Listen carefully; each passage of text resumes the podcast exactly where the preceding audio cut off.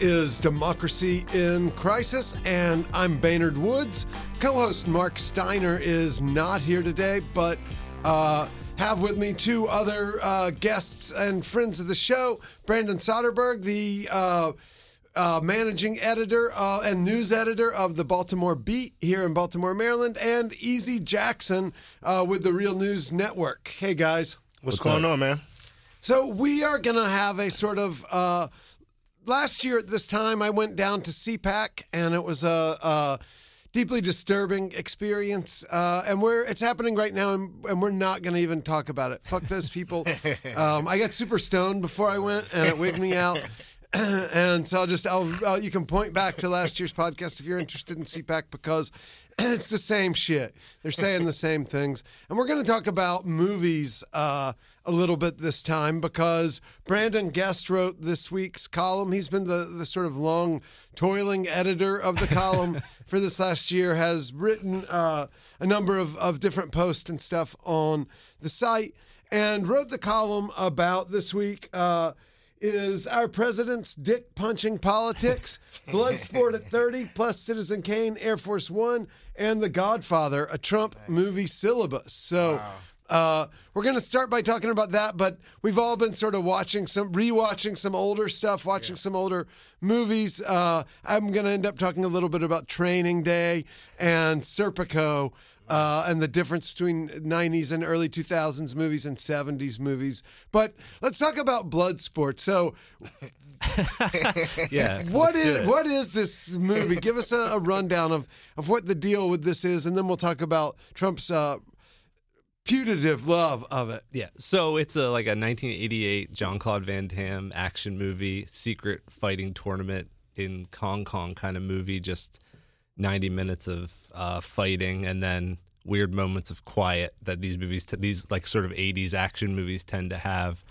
Um, and you know, it's basically about American going to Hong Kong and beating all the Asian dudes in martial arts and winning this secret tournament. Um, there's kind of a subplot about him being somehow connected to the military, the CIA, or something, and it's kind of based on this uh, reputed bullshit artist Frank Dux, who's kind of an in- karate instructor who kind of told a bunch of karate magazines this outrageous story about being in the CIA, fighting in these tournaments, all that kind of stuff. So it's interesting, I think, because it turns, it happens to turn 30 on February 26th. It's from, it was released February 26, 1988. And the way the internet works now is you celebrate the anniversary of everything. So I thought mm-hmm. I'd celebrate it. But I also thought it was interesting because it's sort of been tied to Trump as Trump's favorite movie, mostly because of a, New Yorker article from 1997 where he's on his plane watching it. He turns off the John Travolta movie Michael, which is kind of a dopey, sentimental movie about it. A sort of roughshod angel who comes down to help people and puts on Bloodsport because it's well, it's awesome. But he doesn't just put it on. So, right. so how does how does he? I mean, this is this was the most sort of fascinating thing. So what does he he do to to watch this? Yeah. Movie? So as, as I think people have talked about is um, maybe it's cut. May, uh, in the in the president's defense, he had seen the movie before, but he kind of decided. He asked his son. Seems like it's probably Eric, although it's not clear in the article, to fast forward through the movie to get to all of the good stuff, all the dick punching, uh, drop kicking, uh, body slamming, all that stuff. So Trump kind of cuts the movie into a 40 minute movie instead of like a 95 minute movie or whatever. Kind of fast, like a all the boring stuff, the kind of semi love story. Interesting about the love story is that the movie is about Frank falling in love with a journalist who tries to penetrate the Kumite to write about it. So it's an interesting movie about where a journalist is portrayed as uh, pretty well. So I don't know how Trump reconciles that these days. I, ne- I, never thought I'd have something in common with Donald Trump, but I feel like me and my brother used to watch Bloodsport the same way, yeah. so we could like imitate the moves and whoop each other's ass. yeah. I mean, it's like like Brendan wrote in the thing that he watches it like porn. Yeah. Like you, you get to the you get to the action and all of the yeah, all the talking, all the weird bad music. Fuck that shit. Storyline, no need yeah, for all that. Yeah. um, and kind of what I think is interesting about it is I think it does say something about Trump, but I also think it says something about the sort of politics of decency or respectability that you all operate in, in which we're supposed to be more offended somehow that Trump's favorite movie is Bloodsport. He's supposed to like a respectable movie. And worse than that, um, is this idea that he fast forwards as if as if Trump if he had a like a loving take on the entire movie and loved the quiet moments as if we still wouldn't be making fun of him. It seems like the kind of respectability canard that the Democrats play all the time, you know? Although he does, his other touted movie is Citizen Kane, which is like Right. you know universally voted as like it's it's the movie that that you can Yeah. That's respectable to like. But Right. when he likes it, it becomes weirdly gross because he's trying to be Yeah. be it, and that's a weird. Like you're not necessarily supposed to watch it being like, oh, I want to live like that guy. Right, this is a right, lesson right. for Yeah. life. You, you watch yeah, but differently. yeah, right. And what I think is maybe interesting is that I think that that's another thing with movies in general, which I think ties to propaganda and politics, is that a lot of dickheads' favorite movie is a movie that tells them why they shouldn't work their life that way. I mean, that's what we, I think you you know like. There's lots of I think you know I think that if Citizen Kane hadn't been about Hearst, Hearst would have loved it. It just has all of the sort of things that puff him up. You know, Goodfellas is kind of an example of that, or The Godfather example of that too. There's a whole tradition of people not getting the point of the movie, and I would say that maybe the problem there is that the in the filmmaking itself. Like, if you made a movie that critiques a thing, and a bunch of dickheads that are said to be critiqued think it's cool, maybe your movie's kind of an aesthetic failure in some way.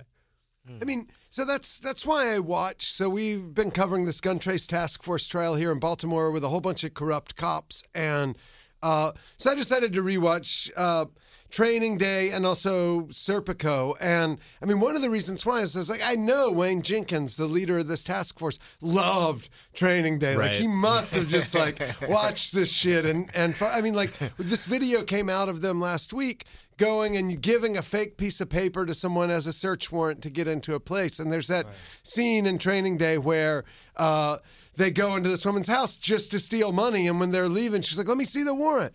And he just hands her the Chinese menu that he took off the car window. And I, I know that Jenkins thought that was a baller move and like wanted to do that as often as he could. Mm-hmm. I'm putting cases on all you bitches.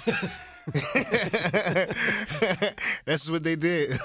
Yeah, I mean that's exactly, and I mean, and that's the end where it it. You imagine these guys always say, "I'm watching this, so I can." It's not going to Yeah. turn out that way. I'm watching Goodfellas, and the mobster. Like it's not going to be me. But I, I'm not but I- I, think it's interesting. I think when you look at some of the Marvel and DC movies, I really like. Um, I kind of like the way they've begun to develop the villain, where sometimes they don't they don't quite come off as the villain, and I think some people look at stuff like that. Like you know from that perspective it's like well they portrayed him this way but he's not really a bad guy. Like he's just trying to like figure out his side. And i think sometimes i think that's what you have right now with like democrats and republicans. You know it's like the world is saying that these republicans are evil and the republicans are sitting there going but wait like i'm just trying to like you know like you know from their perspective they're not evil, you know, and I and, and, and I don't know, like I get that from from this exchange, this conversation is like there there is different ways people take stuff, and it's interesting to see what what they do with the information. I mean, that's what was so good about something like The Wire or any great art is like, but it was one of the first things where like the criminals and the cops. Each you saw the world from their perspective rather than like, oh, they're bad and they're good. It was like everyone. It was only when it got to the newspaper they were like heroic editors and scumbags, and Right. like it was not very nuanced in, Right. in that sort of sense. But yeah, like, I'm sure if you talk to if you talk to the families of these police officers who they provided for with uh $150,000, $200,000 worth of overtime. You know what I mean? To them, they're a fucking hero. You know what I'm saying? It's like, nah, he did what he had to do uh, to su- to support his family. But then when you dig deep and you find out what what it takes to quote unquote do what you have to do, um, that's where like the moral spectrum comes in. So what have and none of us have seen. So we are talking about movies, but none of us have seen Black Panther yet. So Right. uh, I'm, I'm going on. Sunday. But you, what have you been watching? We were talking this morning a little bit about doing Yeah. this, and and so you had some some. I've been watching a lot of stand up, man, because every, I mean, I've always I'm a huge fan of stand up comedy, like a nerd. Like I, I've I grew up, I saw all of George Carlin's work. I was heavy on Eddie Murphy. Um, I started out sneaking and watching Redd Foxx tapes. You know what I mean? When I was like nine years old, and um, so recently I've been kind of catching up on the stand up because stand up comedians always tend to make very good sense you know, and have like strong commentary on shit that's going on in the world, you know. So I watched Dave Chappelle again. I watched uh I forget what the second one is called um, on Netflix, but I watched that one again because it's a little darker, it's a little slower, but he really talks about like you know being right, um, and as it relates to like the Me Too movement, uh, and kind of warning women like of what is to come as a result of putting you know these these evil men on you know out there on blast. Um, I thought that was interesting. Chris Rock's stand up. Um, he kind of start he starts off talking about equality and how like he wants to live in a world of real equality. And it, and what made me watch it was I saw this group was angry with him because he made a comment saying you know I want to see more white kids being murdered every day. I want to turn on the TV and see you know white mothers crying. And then like uh, like this whole thing just happened with Parkland you know what I mean? Where where the where the mother she's like, media, you love white women's pain. You love you love mass shootings, and so I thought it was interesting just to like see people's response to Chris Rock and being so angry, but no real discussion about why he had to make that statement. You know what I'm saying? Like, like, and it brought it back to the point that Black lives still don't matter to people. Like, people are so used to black children dying in the ghetto that it will never be an epidemic. It'll never be like an emergency, a call for emergency, because they're so used to it. And when you mention when you start talking about white children getting murdered, then it's like then there's an alarm. Then see to to to them, they're children. You know what I mean? But to them, like the immediate response to people uh, on this post against Chris Rock was like, "Hey, Chris, why don't you tell your brothers in the hood to stop killing each other?" And it's like, it's not that fucking simple. You know what I mean? That's not. That's not. We're not like running around intentionally killing each other. You're talking about areas of poverty where desperate things are happening. You know what I mean? And and in the case of Baltimore, we don't even know if it's really, you know, black young people in in in the hood killing each other. You know what I'm saying? When you look at the gun trace task force and all that happened there, like how many murders are the police responsible for? And what is, you know what I mean? And, and why is this narrative being controlled? So I started thinking about all of that stuff.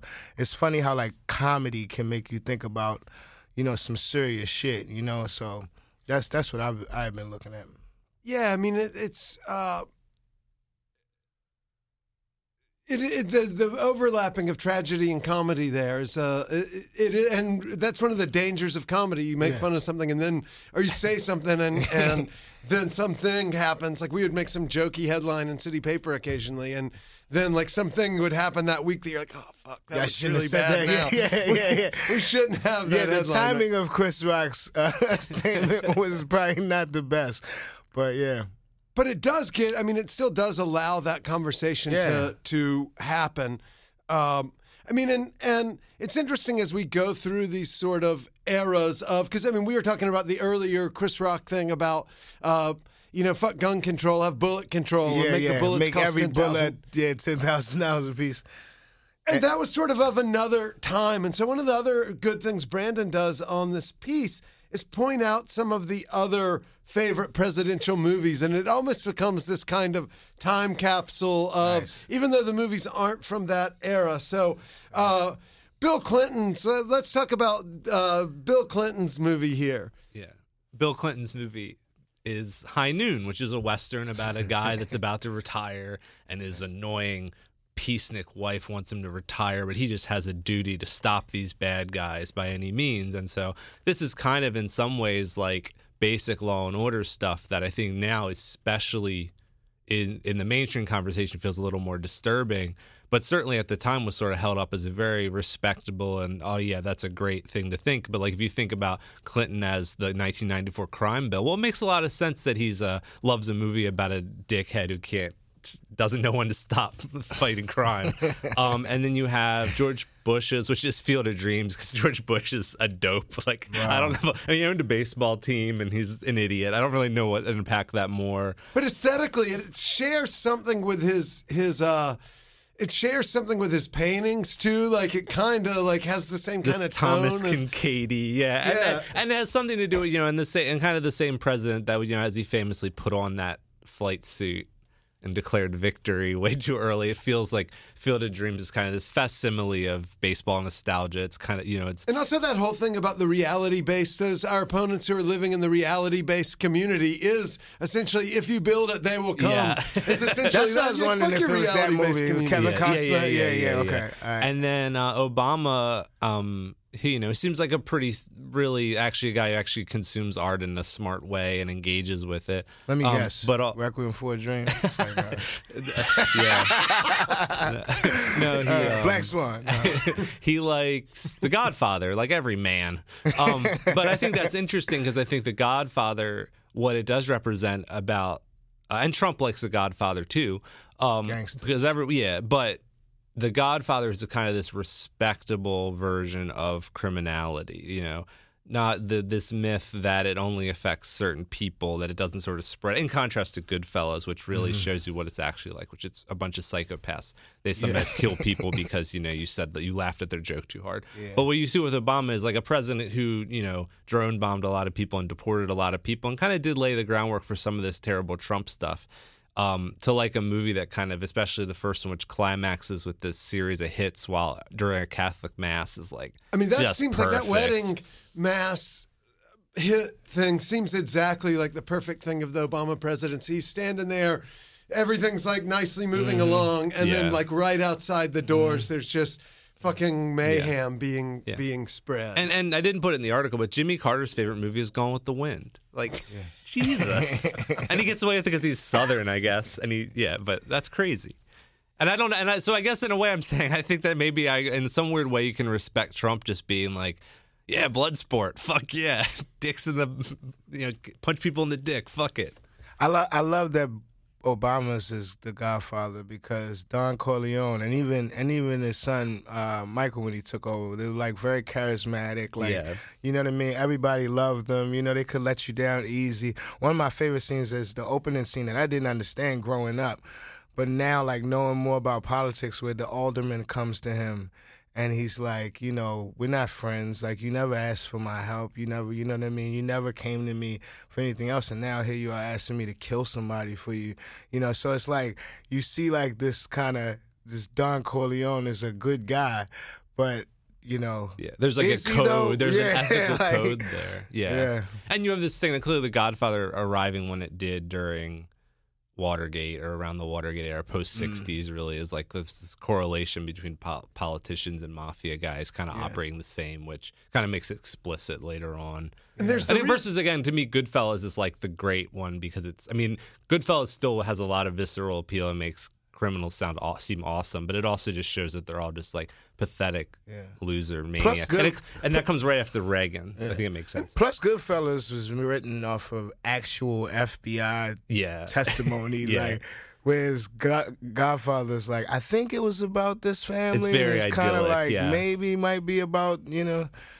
it's they have the same relation sort of as Serpico and Training Day as Yeah. well in terms of aesthetic and pacing and Yeah. and the idea like Serpico is so slow and like so much of the movie are just scenes of him like dancing and doing weird shit and stuff that doesn't have anything to do with um and it, it kind of you know it starts with him getting shot and then flashes back. And so you sort of get to but but then you see in Training Day it all happens at one in one day. It's just Yeah. like this absurdly fast paced, ridiculous day that starts with smoking PCP and like, go, and every piece goes and, and ends with this like, Yeah. I'm gonna put charges on all you motherfuckers and Yeah. and um, you know, 70s movies have this such a different sense of pacing than than we got to that, that you see in The Godfather. And, and I mean, I was thinking when you were talking, comparing the uh, that mass scene with the Apocalypse Now scene of of the Flight of the Valkyries stuff, where that's like the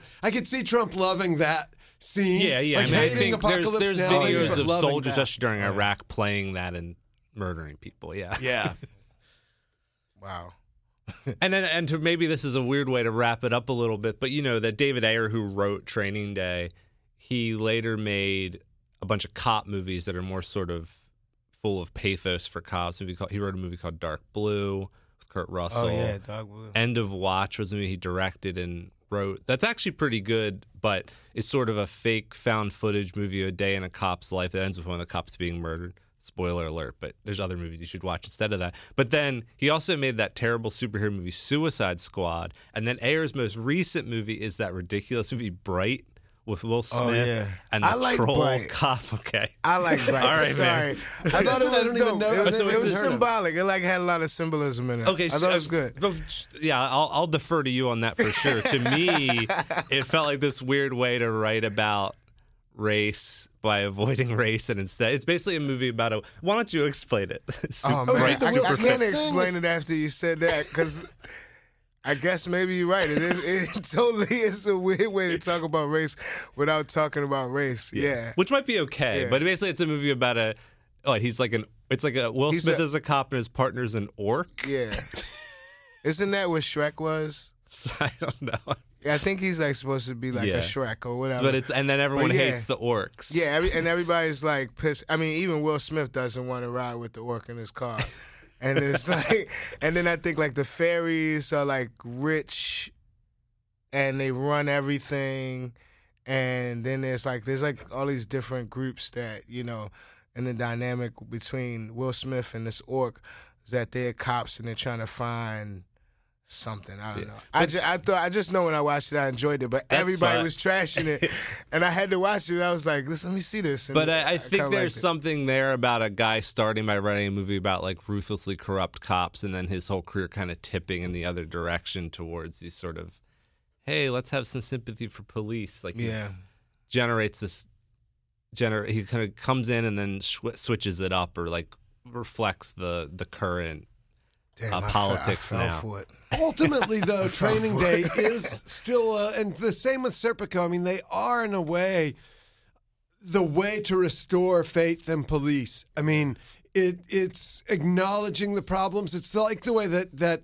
Um, you know, people will go to sleep watching Law and Order SVU, and it's like you're like relaxing watching this rape thing, but it's like the people get caught and get prosecuted, and so it has this, and like that's what I think those movies are this this drama of a way that we can feel okay about police again. It's Right. like the lawman going into the old west town where it's all and being able to wrest order out of chaos. And it pushes it helps push the narrative of a few bad apples. Yeah. You know what I Yeah. mean? Because if you're so used to seeing police as the hero all the time and that narrative is like plugged in you, don't believe that there could possibly be corruption in the police department. Like it's probably just a few of them that like do that.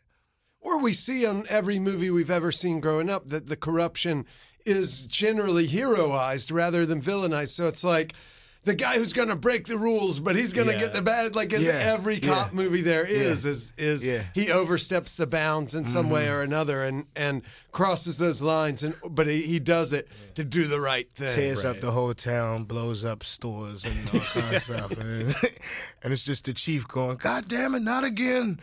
Speaking of, of to, to go out on that, maybe I'll also recommend uh, another. Brandon is is. I'm glad we were able to talk to about this because he's really one of the, the best writers on film, sort of, and, and doesn't do it as much. But he's also got a great piece from maybe a year or so ago about Rambo and the First Blood movies that Oh, that also wow. is is check that out. really relevant to this conversation. Yeah, yeah. having. Briefly, I could. Just, I mean, the first Rambo is totally, essentially, like Vietnam vets got came back and got fucked over, and it kind of is an interesting critique of the police. And the second one is just fake news of the movie. It's about this myth that there's hundreds of POWs that someone needs to go in and save. Um, so there's these ways in which, again, it kind of reflects the Training Day Bright thing I was sort of floating, where you come in with something kind of countercultural, and then you always counter it with something that's very mainstream or even like propagandistic or jingoistic, and that's kind of what you see a lot with these movies. And then it it turns the initial movie, like the Training Day, or, or you say it turns into this bad apples thing. Where here's here's a couple bad cops who fuck with this Vietnam vet. We all love mm-hmm. Vietnam vet. Here's you know these guys, these Denzel Washington's a bad cop, but all these other bad. What we really need, we probably need there should maybe the Training Day should outweigh the, I don't know, work a day. Cops are great movies. We need more Training Days, maybe. Yeah, and Dark Blue. Dark Blue was like that too at LAPD. It was Yeah. like showing their corruption. Well, maybe we've made that same trajectory ourselves with going from, uh, you know, talking about politics and stuff on this podcast to talking about movies and just bullshitting today. But it was really fun bullshitting with you guys. Uh, so this is the Democracy in Crisis uh, here with Eze Jackson and Brandon Soderberg. I'm Baynard Woods. Much love and grim solidarity.